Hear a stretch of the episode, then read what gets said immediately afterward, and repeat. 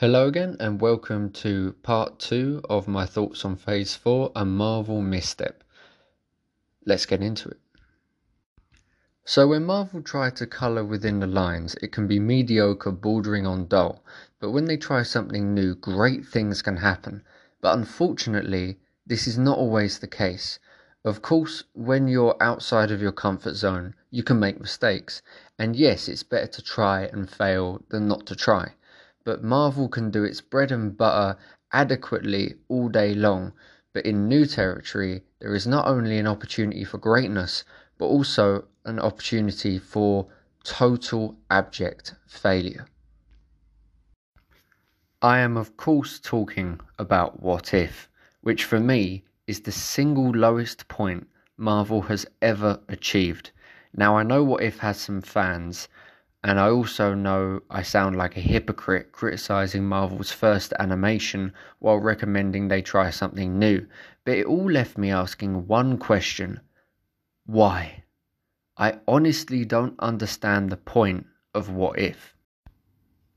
I thought we were going to be shown what the Marvel world could have been like had certain characters made different decisions, which can work really well, like it does in It's a Wonderful Life, for instance. But the show seemed uninterested in this concept. Instead, it chose to constantly show us what happens if we lose our heroes or if they swap identities, leading to a depressing slog with characters you don't know.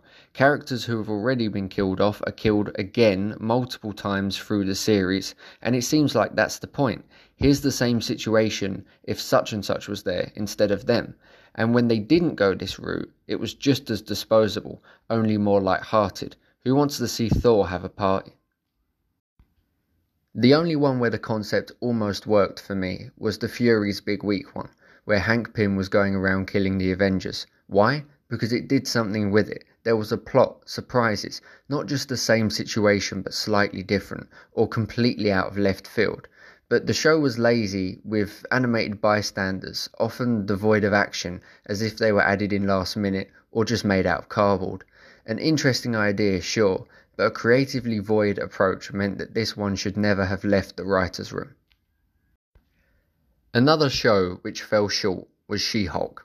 I had high hopes for this as the thinking behind it was sound, an 80s inspired superhero sitcom, different, brilliant. Like I Am Groot, a selection of cute short films clearly aimed at kids, a great way to use that character and try a new format. Here, the fourth wall breaking Jen had the right genre for her, and it seemed all was well. Only the first episode seemed more interested in Captain America's sex life and proving Jen was better than the old Hulk. She comes across entitled, arrogant, and just straight up nasty.